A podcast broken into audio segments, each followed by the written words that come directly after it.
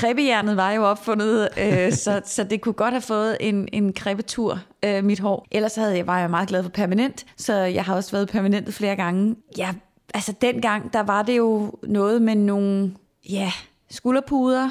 Ja, det har der været. Kørte vi med. Jeg kan huske, mine veninder og jeg, vi tog nogle gange til Sverige og købte tøj og nogle store øreringe og sådan noget. Så det var den dur. Ja. Og så selvfølgelig den blå mascara. Værsgo at tage plads ved bordet. Velkommen til 80'er Frokost med Flemming Nielsen. Ja, så er vi klar til dagens 80'er Frokost, hvor du er inviteret med til bords. Jeg håber, du er klar til en nostalgisk rejse tilbage til 80'erne. Dagens gæst ville i starten være astronom, balletdanser eller blomsterbinder, men så fik hun øjnene op for skuespillet, og så var der kun én vej, og det var fremad. Hør, hvordan hendes 80'ere var med krebet hår, blå eyeliner, pisang ambon og masser af fed musik. Kom med på en sjov, hyggelig og uforglemmelig rejse tilbage til 80'erne, sammen med dagens gæst, som er skuespiller Vicky Berlin.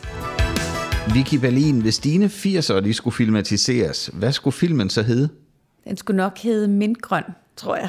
Mintgrøn? Okay, det kom ret hurtigt, vil jeg sige. Lidt overraskende, men lad os se. Det er jo en frokost, det her, uden mad, men med masser af minder, så man kan sige, at menuen den består af minder, ikke også? Og du har jo faktisk ikke lige nøjedes med det, for du har også taget en ret med. Ja. Og det er første gang, at den bliver præsenteret her i 80'er-frokosten. Er det rigtigt? Det er jeg ret sikker på. Jeg skal selvfølgelig ikke, for der har været en del nu efterhånden, men jeg skal ikke kunne sige det 100%, men jeg er ret sikker på, at det er første gang. Hvad er det, vi skal have? Vi skal have landgangsbrød. Ja, og du siger det ikke med kæmpe glædesudstråling? Nej, jeg har altid synes, den var sådan lidt ulækker, faktisk. Fordi landgangsbrød er jo flyt, hvor man lægger forskelligt pålæg sådan efter hinanden. Ja. Og det er jo ikke alle pålæg, der komplementerer hinanden. Så når to ligger op af hinanden, sådan en ost og en makrelmad, eller sådan noget, altså, ja. Så man sådan lidt, det er ikke nice. At de to bliver jo forenet i munden på et eller andet tidspunkt, ja. Når man ligesom skal passere fra den ene til det andet. Og det har jeg altid synes var sådan lidt, hvor jeg tænker, hvorfor ikke bare skære brødet op? Og så ligesom, men, ja, og det bliver altid præsenteret som, nej, nu skal vi have landgangsbrød. Ja. Og jeg har altid, fordi jeg er lidt kredsen og sådan, så jeg har altid haft sådan, nej, jeg kan ikke lide den der, hvad gør jeg så? Altså, og der var bare point of no return. Så landgangsbrød skal vi have. Kan du huske, hvilken anledning I fik det i 80'erne? Jeg kan huske, at det var sådan noget, mine forældre spiste meget, da de også var unge. Og så blev det ligesom slæbt med op i 80'erne, så jeg kan huske, at jeg på et tidspunkt inviterede til noget hyggelige middag, mig og en veninde havde lavet for to fyre, vi synes var meget søde, og så serverede vi simpelthen landgangsbrød for dem, og jeg til den dag i dag forstår jeg simpelthen ikke, hvorfor. Altså, men det spiste vi, og jeg tror, de kunne lide det, eller også var de bare rigtig gode til at lade som om.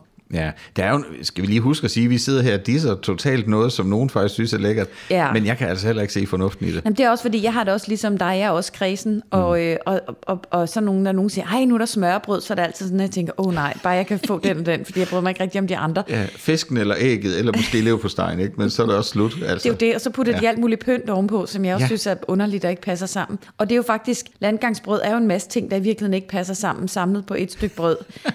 Det er lidt underligt. Så den har vi nu effektivt lagt i graven, kan man sige. Jamen, den lever heller ikke rigtig mere, synes jeg. Nej. Men det kan jo være, at den får en revival. Man ved jo aldrig. Måske fordi de hører om det nu. Ja, og de tænker, det skal vi prøve. Nu spurgte jeg dig jo til at starte med, hvad en 80'er-film skulle hedde. Du sagde Mintgrøn. Men jeg skal lige høre allerførst, hvem skal spille hovedrollen i den film? Hvem skal spille Vicky Berlin? Ja, det skal jeg selv. Det skal du selv. Ja, det er en, jeg tror, altså lige meget hvor meget dygtige mennesker der er i verden, så er der vel ingen, der er lige så god til at spille mig som mig selv. Det burde der jo ellers det ikke være, vel? Altså selvom der er en myte om, at der var en, der havde deltaget i en eller Charles Chaplin havde deltaget i en lookalike-konkurrence og var blevet nummer 3. Men jeg ved ikke, om det er en and, eller om det ville i hvert fald være synd for ham, vil jeg sige. Altså, men hvorfor Mintgrøn? Jamen det var, altså, når jeg husker tilbage på mine 80'er, nu har jeg jo maks været 13 år i 80'erne, så det er jo ikke fordi, jeg sådan har været decideret ung. Min søster var mere 80'er barn, kan man sige. Hun er 4,5 år ældre end mig. Ja.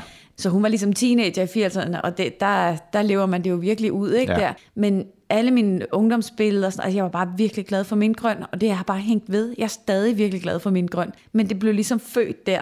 Ja. Så de der skolebilleder og alt sådan noget, der havde jeg bare altid Mintgrøn på. Nu sidder jeg og kigger på, vi har sådan nogle logobilleder, vi sidder i et mødelokale og optager det her. Jeg sidder og kigger, er det egentlig ikke Mintgrøn, der er i vores logo? Nej, ikke rigtigt.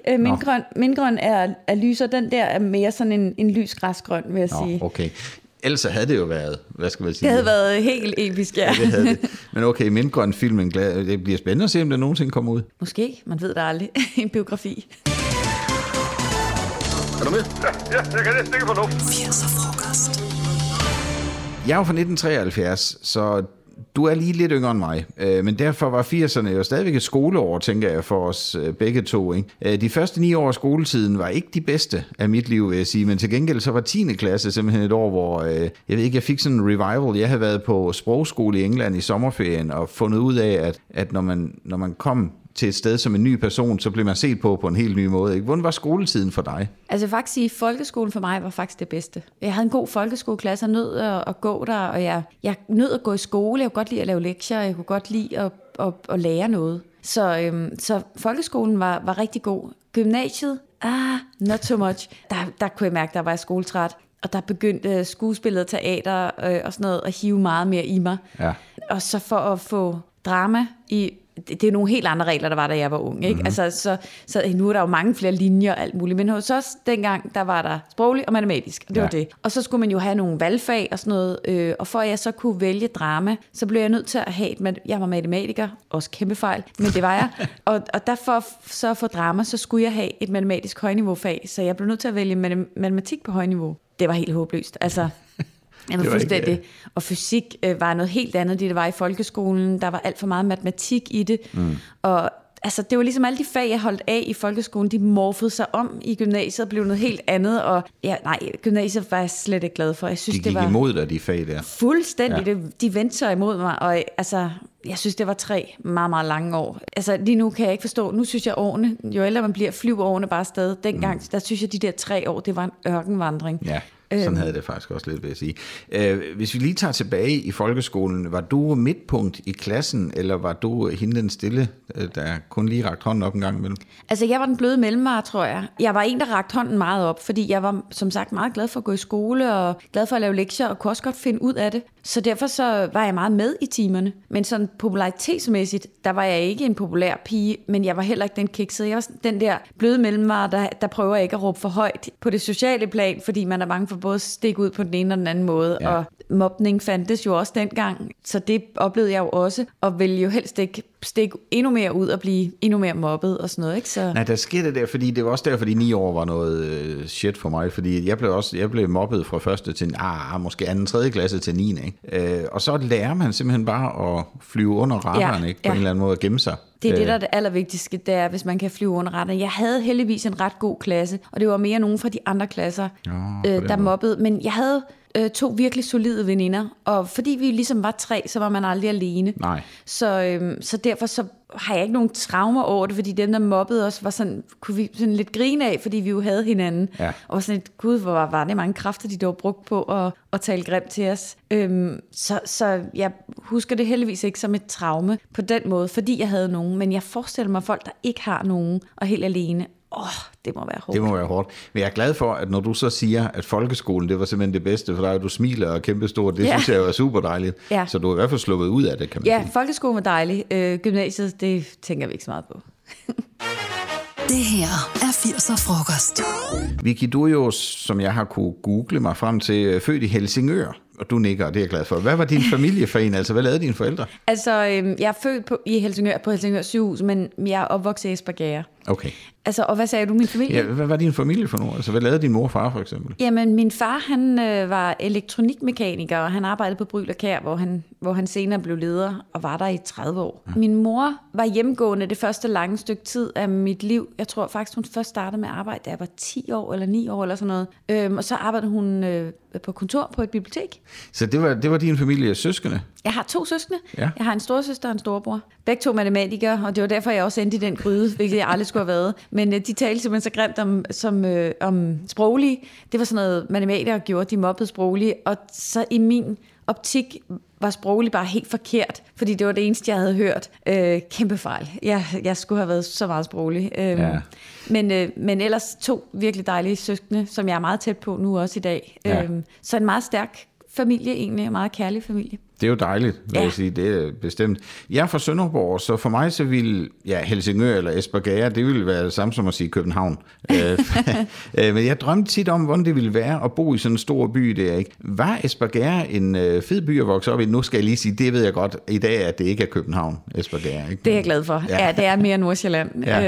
Jamen altså, jeg synes Espergærde var en skøn by, både fordi den var ikke særlig stor, og der var ikke længere end 7 kilometer ind til Helsingør, som jo var en større by, så der kunne man tage ind, hvis man skulle, shoppe og gå på strøget, sådan lidt stinkade.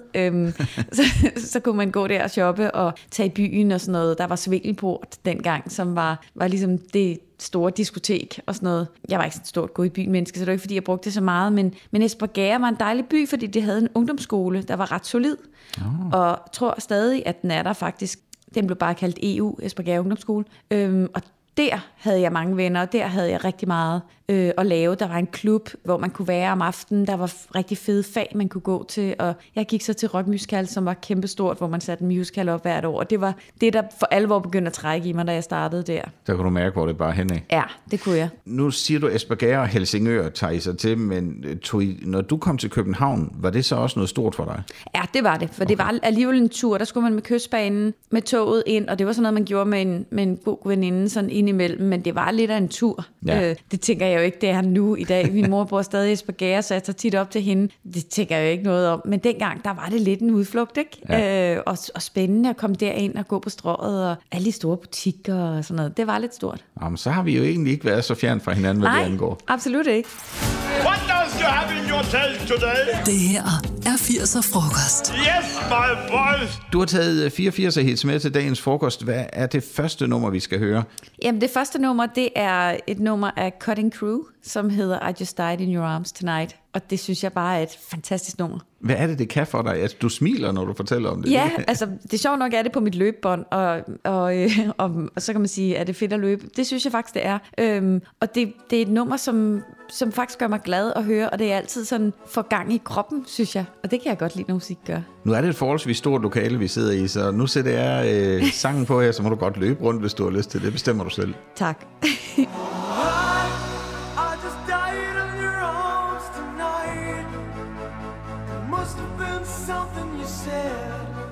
I just died in your arms tonight. I keep looking for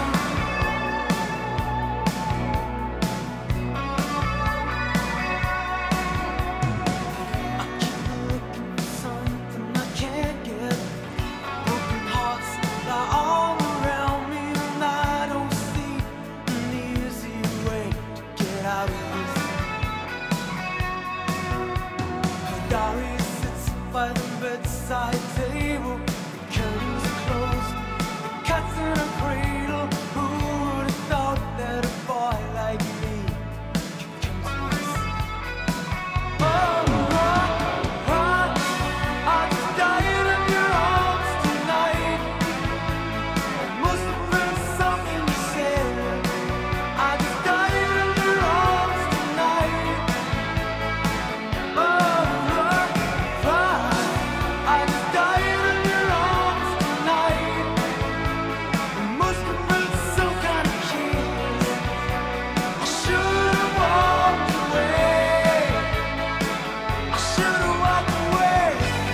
Vi havde hunde derhjemme, og jeg har altid været vild med hunde. Senere så fik jeg en landskildpadde, der hed Tommy.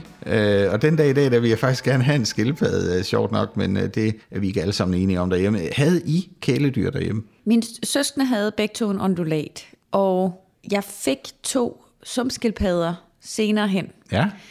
De levede ikke så længe.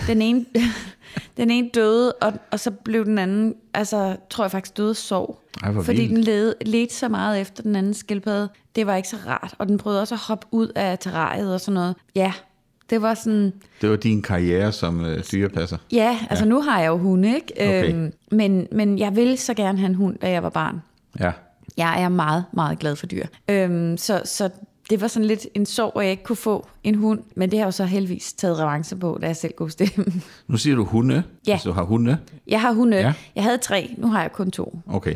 Ja. Ja. Og det er lige den grund, du kommer lidt ind på det, det er faktisk grunden til, at jeg ikke har hund i dag. Vi har haft 2 hunde, og da jeg havde været hen med nummer 2, så kunne jeg ikke mere. Altså, så det er, man knytter sig jo til de kæledyr. Altså, jeg knytter mig så meget. Det er mine drenge. Jeg er fuldstændig vild med de hunde, ja. og min mand og jeg har også aftalt, at når vi ikke har de her 2 mere, så bliver vi nødt til, ligesom du siger, at have en pause, fordi vi går i stykker og sover, altså når vi mister dem. Altså, men det skal vi ikke tænke på nu. Det skal vi ikke tænke på. De er der, og de er vidunderlige, og jeg elsker dem meget højt. SQ siger UASH siger os. Squash. 80'er frokost. Vicky, jeg har spillet på kornet på musikskolen, og jeg har gået til mange forskellige ting i min fritid, men ikke noget, der sådan hang ved i længere tid. Gik du til noget i fritiden? Ja, det gjorde jeg. Jeg gik til meget sådan noget sport. Aerobic. Ja. Hed det jo dengang. Ja. Det gik jeg til. Og så gik jeg jo på Espergærde Ungdomsskole, ja. Hvor jeg blandt andet gik til rockmusikal, og jeg gik til noget teater. Hvor vi lavede sådan noget forestilling, vi rejste rundt med ude i verden. Jeg gik også til, det var det første år på ungdomsskolen, der gik jeg til hud- og skønhedspleje, hed det. Sådan. Ja, ja, hvor man så lærte at lægge make-up og sådan noget. Og der lærte jeg faktisk, at man skal huske, når man skal tørre sig under øjnene, så skal man gøre det udefra og ind, og ikke indefra og ud, fordi så får man færre rynker, når man bliver ældre. Er det rigtigt? Og det har jeg gjort, siden jeg så var de der 14 år. Så ja.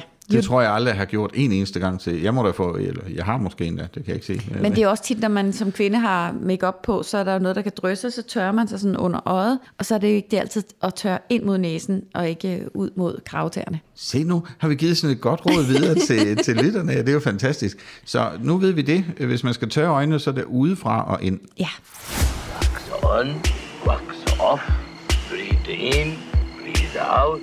80'er frokost. Vicky, hvordan så der ud hjemme hos dig i 80'erne, hvis vi nu står ved hoveddøren og skal ind? Prøv at fortælle mig, hvad det er, vi kommer ind i for et hjem. Jamen, vi kommer ind i et meget klassisk hjem, tror jeg. Altså, lige når man kom ind, var der et lille vindfang, og så inden til højre var der et badeværelse, som nu er lavet nyt. Og det er meget sjovt, fordi toilettet er flyttet fra, hvor det stod dengang. Og selvom det er rigtig mange år siden, at det badeværelse blev lavet om. Så fordi jeg er vokset op med det badeværelse, så når jeg er hjemme hos min mor nu og overnatter, hvis jeg så nogle gange skal ud, og jeg sådan halvsover, så kan jeg stadigvæk finde på at gå ind i brugskabinen for at sætte mig på toilettet, fordi det var der toilettet stod engang. Du har ikke tisset i brugskabinen? Jeg har ikke tisset endnu, fordi jeg når at ramme glasdøren, inden jeg ligesom går derind. Men det er vildt, at noget sidder så cementeret i kroppen, når man er vokset op med det. Ej, var det sjovt. Var det sådan en klassisk 80'er hjem? Ja, altså det var en etplansvilla, hvor der var 4 små værelser nede i den ene ende, og så var der en stue og et køkken. Altså meget sådan klassisk, tror jeg. Jeg kan huske, vores kælder, den var orange. Meget blodtrykshævende, tror jeg, at gå rundt i. Men var der også sådan noget, du kan huske, at det der, det var sørme specielt? Altså, vi havde nogle, da jeg var barn, kan jeg huske, nogle kæmpe store mørkebrune møbler i velour, som var meget mørke og meget, meget chunky, store, kluntede nogen. Jeg elskede dem, og jeg kan huske, at jeg var i sorg den dag, mine forældre skiftede mod, og jeg nærmest klyngede mig til den her sofa, da den skulle smides ud. Og så fik vi sådan noget helt klassisk, det man tror, man kalder det hestedækken, som var sådan noget beigefarvet med sådan nogle brune tern.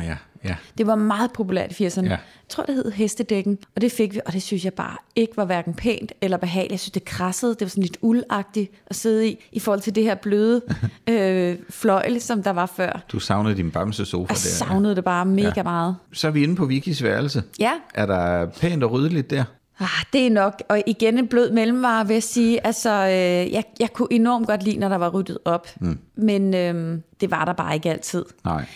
Jeg havde en far med en kæmpe ordenssans, som altså, han var virkelig, virkelig, altså han havde en holder til sin kam, altså så den ikke lå og rode nede i skuffen. Okay. Altså han var sådan virkelig ordenssans, og jeg sagde altid, at man kunne skære sig på pressefolderen i hans skab, fordi det var sådan, han var virkelig ordentlig. Og der nåede jeg altså ikke hen. Men jeg kunne enormt godt lide, når der var ryddet op, men det var der bare ikke altid. Det var der ikke. Man kan også sige, for at nyde, at der er ryddet op, skal der også have været rodet. Ja, altså, det er jo også rigtigt, det synes jeg faktisk er en. Altså min far, han elskede at komme ind med en pose og åbne den op og kigge på mig og sige, småt brandbart, for ligesom at få mig i gang med at smide ud og rydde op. Men jeg vil ikke sige, at jeg var ikke sådan en, der havde et altid rodet værelse, fordi det var ligesom, jeg var opdraget til, at jeg skulle ligesom rydde op ind imellem. Så det gjorde jeg. Så det var ikke sådan et værelse, hvor man sådan skulle grave sig ind. Det var ligesom ikke, det var ikke sådan, jeg var opdraget. Så jeg ryddede op indimellem, men jeg har aldrig været sådan et fuldstændig sindssygt ordensmenneske. Nu siger du småt brandbart. Er det derfor, at I har kaldt jer småt brandbart? Ja, det er faktisk, fordi vi begge to havde en eller anden form for relation til det navn. Og mit var så min far, og Rasmus Krogsgaard, som jeg lavede show sammen med, havde så en anden relation til det. Så det var lidt sjovt, da vi sad og skulle finde på navn, og vi kom op med småt brandbart, så havde vi begge to sådan, ja, fordi jeg husker sådan og sådan. Så det var faktisk meget derfor. Det er sgu da min rokokkebud! Gud, der er det. Lige nu er det hulens. Du har taget et nummer mere med. Hvad er det, vi skal høre nu? Jamen, nu skal vi høre et nummer af en af mine absolut største idoler, som har fulgt mig igennem hele min ungdom, og ja, især i 80'erne. Det er Michael Jackson, og det nummer, vi skal høre, det er Smooth Criminal. Og det var sindssygt svært for mig at finde et nummer af ham. Og jeg havde først taget 4, og tænkte, okay, jamen så må vi bare tage 4 Michael Jackson-numre. Men nu har jeg så begrænset mig til 1. Ja. Og det nummer, synes jeg, er fuldstændig magisk. Altså. Og hvorfor lige Smooth Criminal? Fordi det var jo, jeg tror ikke, det var det første, jeg ville vælge umiddelbart. Det er jo et fedt nummer, men... Ja, altså Man in the Mirror og Leave Me Alone er også nogle af mine yndlingsnumre af ham. Ja. Og altså, jeg kunne blive ved. Jeg synes, han har skrevet så meget fuldstændig fantastisk musik. Men Smooth Criminal tog jeg faktisk, fordi der har jeg decideret minder om den i 80'erne, hvor jeg sad sammen med mine veninder. Den ene veninde, hun havde været i USA, og hun havde købt en DVD, eller det hed det ikke dengang, der hed det et videobånd, ja. med Michael Jackson og om ham. Og der var hele den her video fra Smooth Criminal, hvor de kommer ind på den her natklub, og han smider den der mønt afsted og lander i jukeboxen, og så starter musikken, og så danser de rundt på den her natklub. Og jeg synes, den video er fuldstændig fantastisk. Så derfor så er det et kæmpe minde fra 80'erne for mig, og jeg tror aldrig, jeg bliver træt af at se den video. You okay? So Annie, you okay? Are you okay? Annie, you okay? So Annie, you okay? Are you okay? Annie, you okay? When you done this, that you okay? Then a sign at the window, then he stuck you like a shindo. Annie, he got rid of your body, and the blood stains on the carpet. And then you ran into the bedroom, you were stuck down, it was shut down. Annie, you okay? So Annie, you okay? Are you okay? Annie, you okay?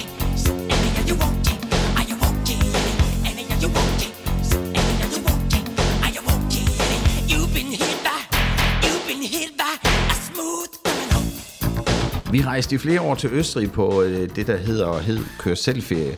Og først senere i 80'erne kom vi på charter, og vi skulle ud og flyve og sådan noget. Rejste I meget i din familie? Nej, det gjorde vi ikke. Vi havde ikke særlig mange penge, da jeg var barn. Vi var 3 børn, og min mor gik hjemme, mens vi var mindre, og derfor havde vi kun min fars indkomst. Så altså en familie på 5 med en indkomst, det siger jo ligesom sig selv, at det, der er ikke meget at rute med. Men min mormor boede på Bornholm, og så altså stort set alle mine ferier var på Bornholm, og jeg følte ikke, jeg manglede noget. Jeg elskede de ferier. Vi tog derover, og så lejede vi en bil. Vi havde ingen bil selv. Så vi lejede en bil med et stort bagagerum, sådan en hatchback hedder det vist, ikke? Ja, et eller andet.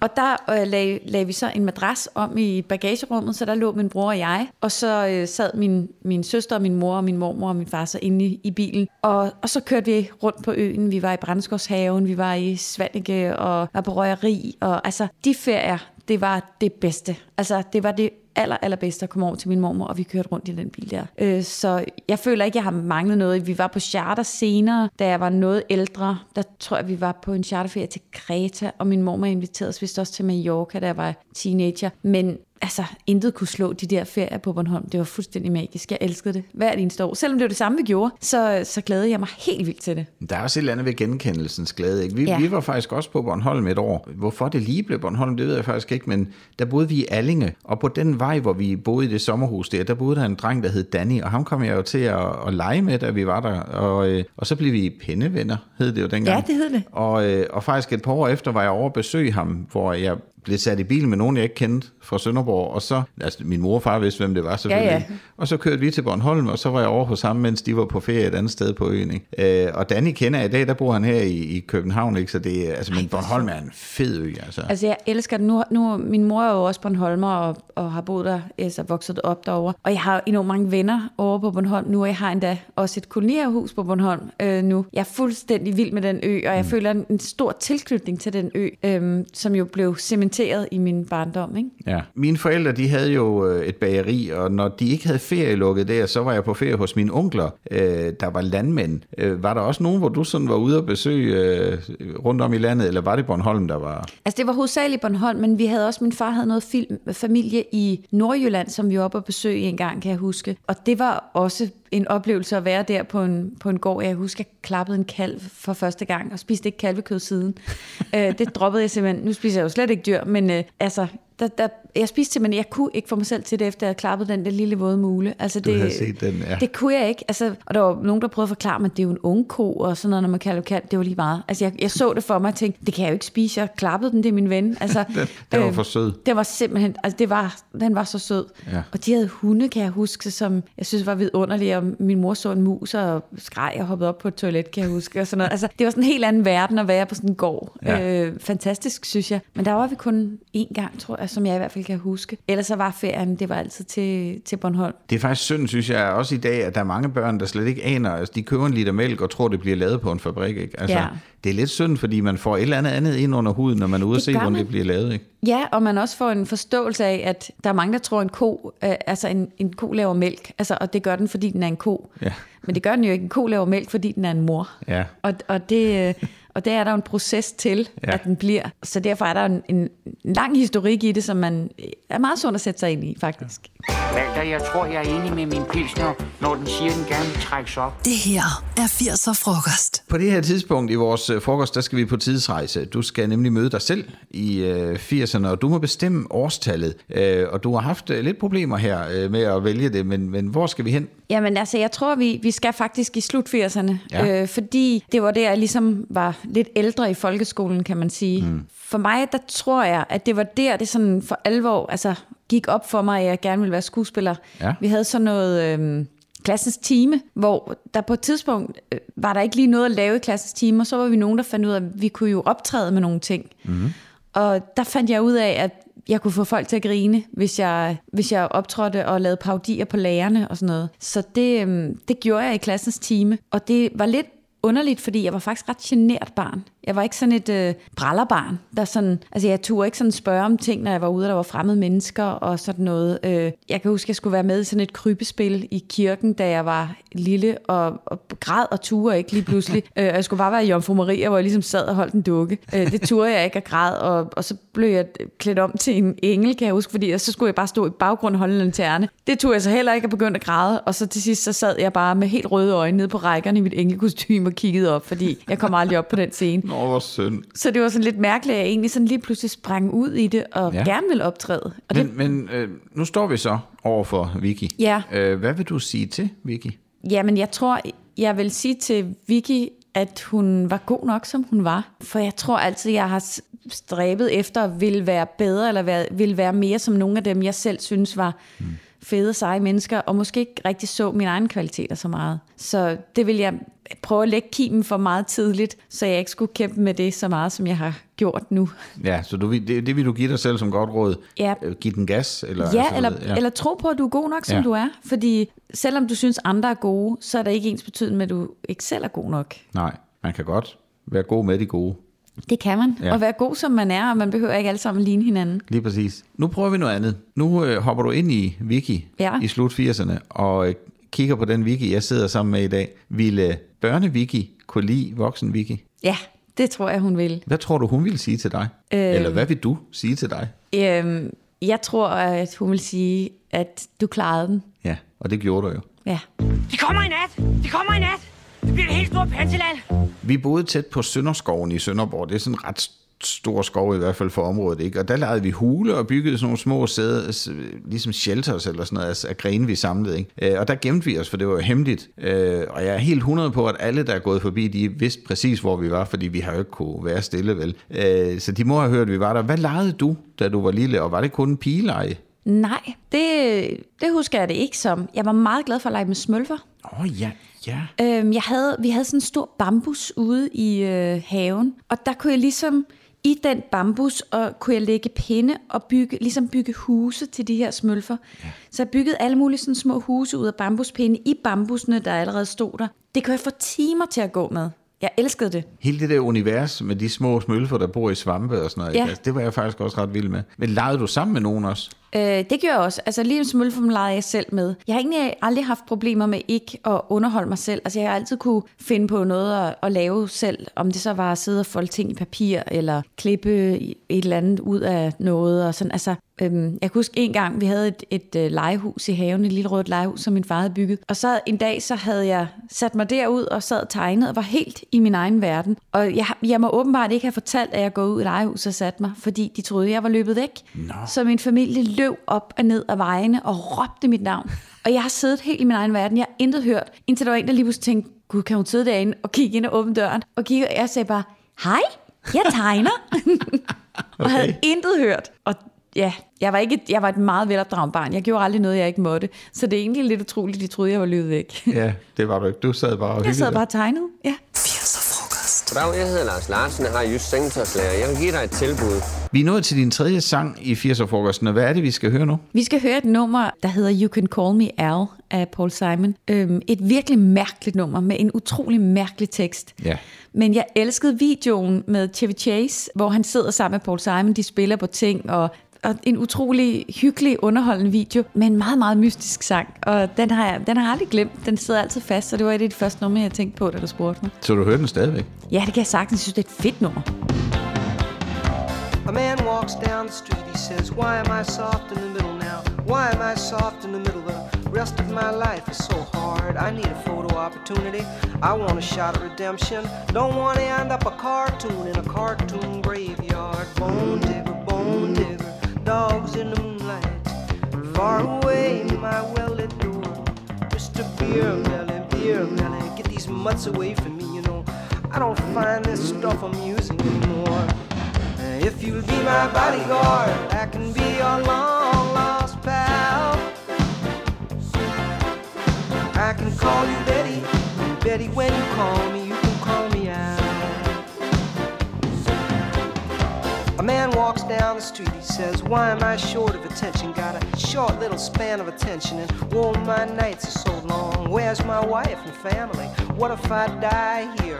Who'll be my role model now that my role model is gone, gone? He ducked back down the alley with some roly-poly little bat-faced girl.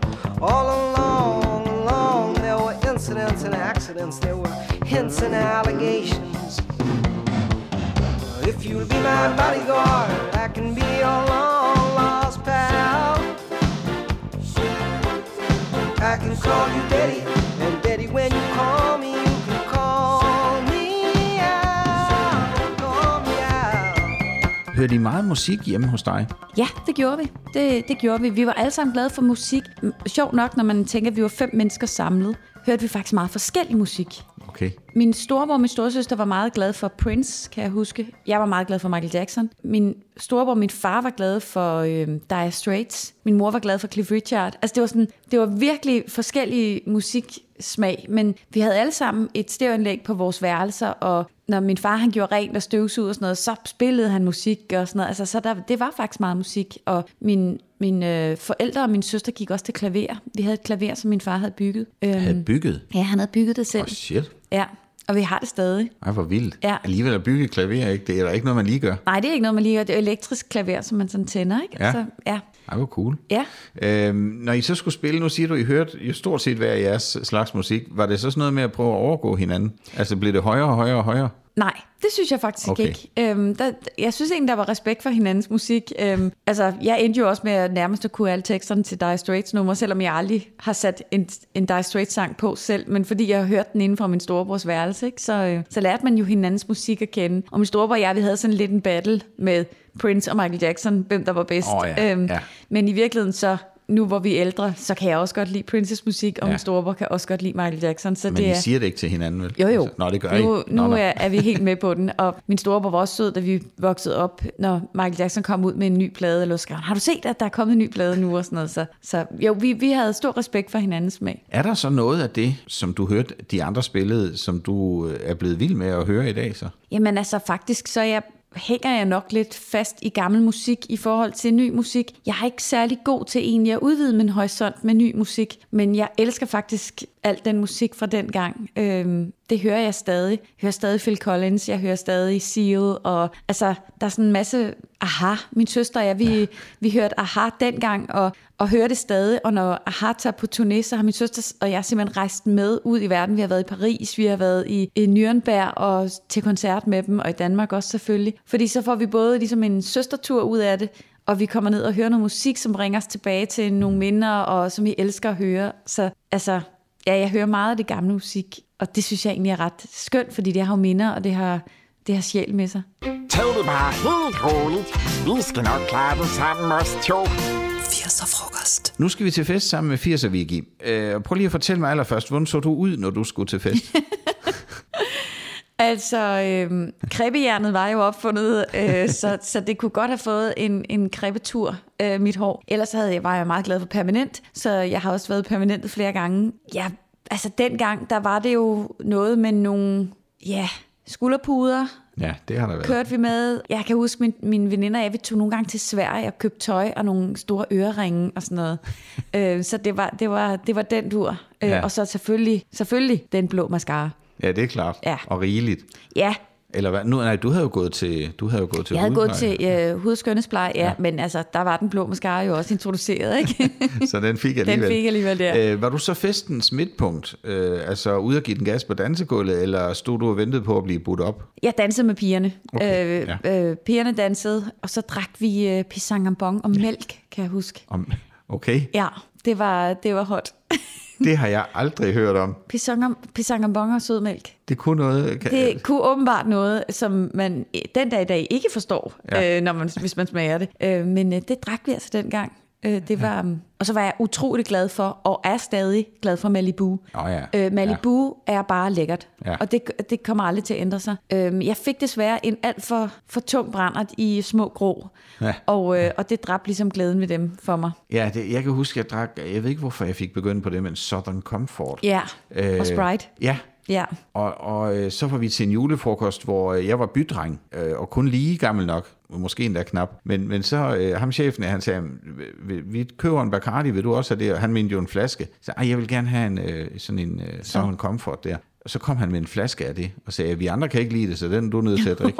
Jeg har aldrig været så fuld i hele mit liv, og jeg har ikke drukket det siden. Pua. Altså, der blev jeg vaccineret, vil jeg sige. Det er også noget sødt stads. Ja, altså, og sådan en brænder lige noget sødt stads, det bliver aldrig rigtig godt. Altså, jeg har jo aldrig været sådan særlig opmærksom på mode, og det er, som måske I kan se, er jeg stadigvæk heller ikke det, men hvis man nu mødte dig en hverdag i 80'erne, nu har vi hørt, hvordan du så ud til fest. Hvordan så Vicky ud, når hun skulle i skole? Jamen, hvordan så jeg ud? Havde du en piolet-taske? Kan du huske de der firkantede plastik? Nej, jeg havde sådan en Samson, hed det ikke det? Nej, hvad hed de? De der rygsække. Nej, de hed, hvad fanden hed de? Var det sådan noget, ligesom Fjeldreven eller sådan noget? Ja, jamen, de var... altså det var helt klassisk rygsæk, som alle havde, som var sådan hvid og blå, sådan meget firkantet i det. Hvad søren var den hed?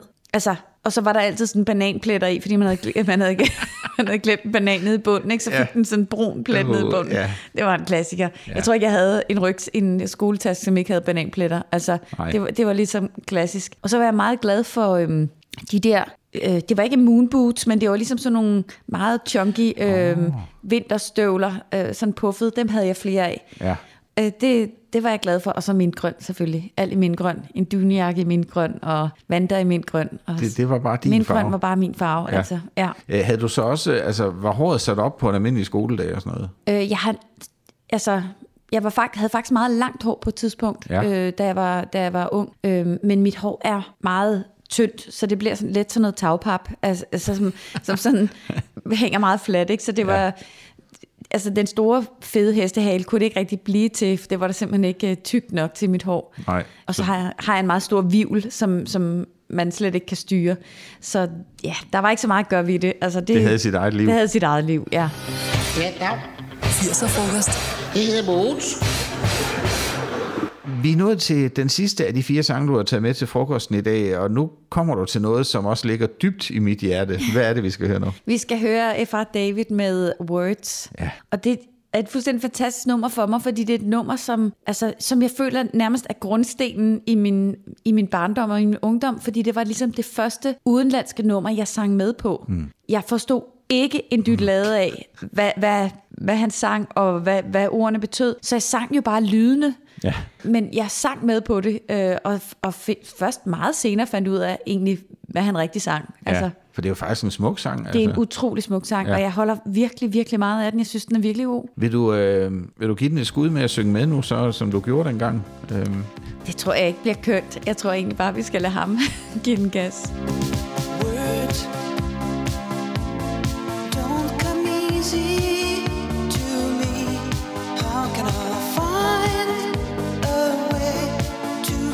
See, I love you. Words don't come easy. Words don't come easy to me. This is the only way for me to say I love you. Words don't come easy. Well, I'm just a music man.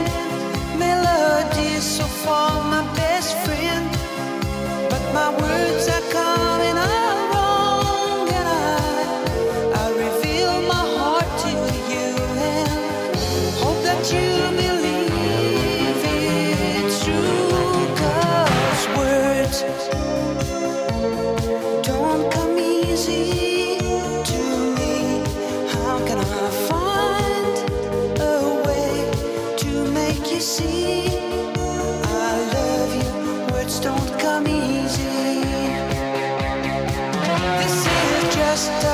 simple song that I've made for you on my own?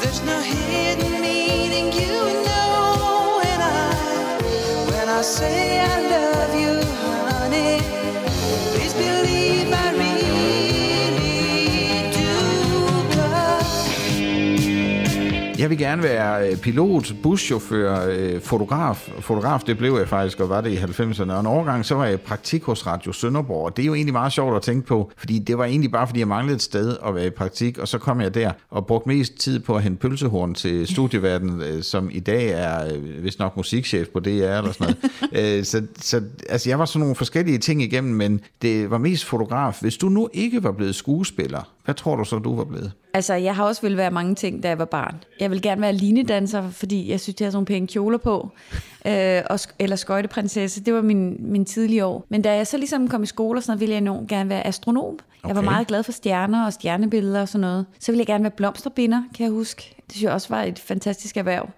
Og så var det ligesom skuespilleriet, det begyndte at hive i mig. Men jeg har også haft mange ungdomsjobs, fordi altså, jeg var den overbevisning, også hjemmefra selvfølgelig, at man skulle arbejde for at have penge. Altså, ja.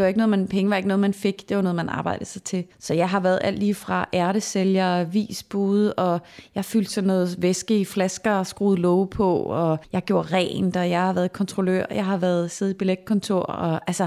Jeg har haft så mange ungdomsjobs. Plukket ærter om sommeren. Det var jeg meget, ja. Ja, plukket ærter. Det var en overraskelse. Har du mødt det der, fordi du har jo så valgt et job, hvor, hvad skal man sige, det kan være lidt usikkert, fordi du ved jo ikke, hvis du spiller en rolle i dag, når den rolle er færdig, hvad skal jeg så? Det ved man ikke nødvendigvis. Har du mødt det der med, du skal have noget at falde tilbage på? Altså, har der været det nogensinde, at du har haft en plan B? Nej.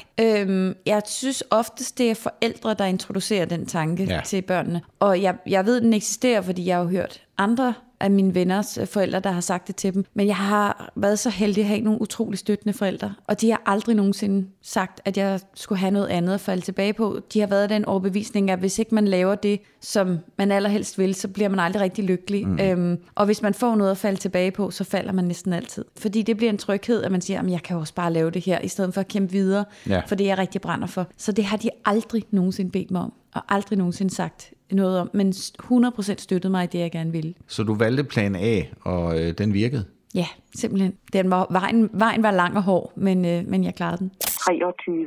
80. 58. Frokost. Frokost. Og 30. 80'er Frokost.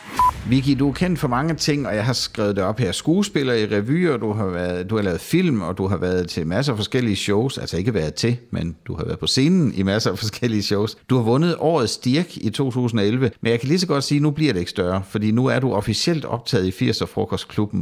Hvordan føles det for dig at nå toppen på den måde? Uha, jamen altså, når man først er her, så er der jo, altså, hvor stiler man så hen? Ikke? Ja, altså, hvad skal man så nu? Det er jo næsten en lille smule sørgeligt og pigget allerede som 45-årig. Men, ja, jamen, du kan nå mere. Og det er jo selvfølgelig for sjov, ikke? Men Vicky, hvis du ikke sidder her nostalgisk med mig, hvad laver du så lige nu? Jamen lige nu, der laver jeg en masse, der er lidt film, der er noget tv, der er nogle forskellige sådan ting, indtil jeg skal til at lave en tv-serie til januar, og så har jeg Odense Sommerrevy, som vi starter på i marts. Ja. Så der er godt gang i dig. Jeg vil sige, det har været skønt at have besøg af dig her, og jeg håber, du har nyt turen tilbage til 80'erne. Det har jeg virkelig, og jeg kom til at tænke over mange ting, jeg ikke har tænkt på i lang tid, så det har faktisk været rigtig hyggeligt. Tak fordi du var med. Selv tak. Det var dagens menu ved 80'er-frokosten. Du sad til bords med mig, Flemming Nielsen, og naturligvis med dagens gæst. Endnu en gang tak til skuespiller Vicky Berlin. Hvis du kunne lide det, du hørte, så husk at give 80'er-frokosten en bedømmelse der, hvor du hører podcast. Det vil jeg blive virkelig glad for. Fra på onsdag, der kan du gætte med på, hvem næste uges gæst i 80'er-frokosten er. Det sker, når vi lægger et ungdomsbillede op af ugens gæst, og det er på vores Facebook-side Classic FM.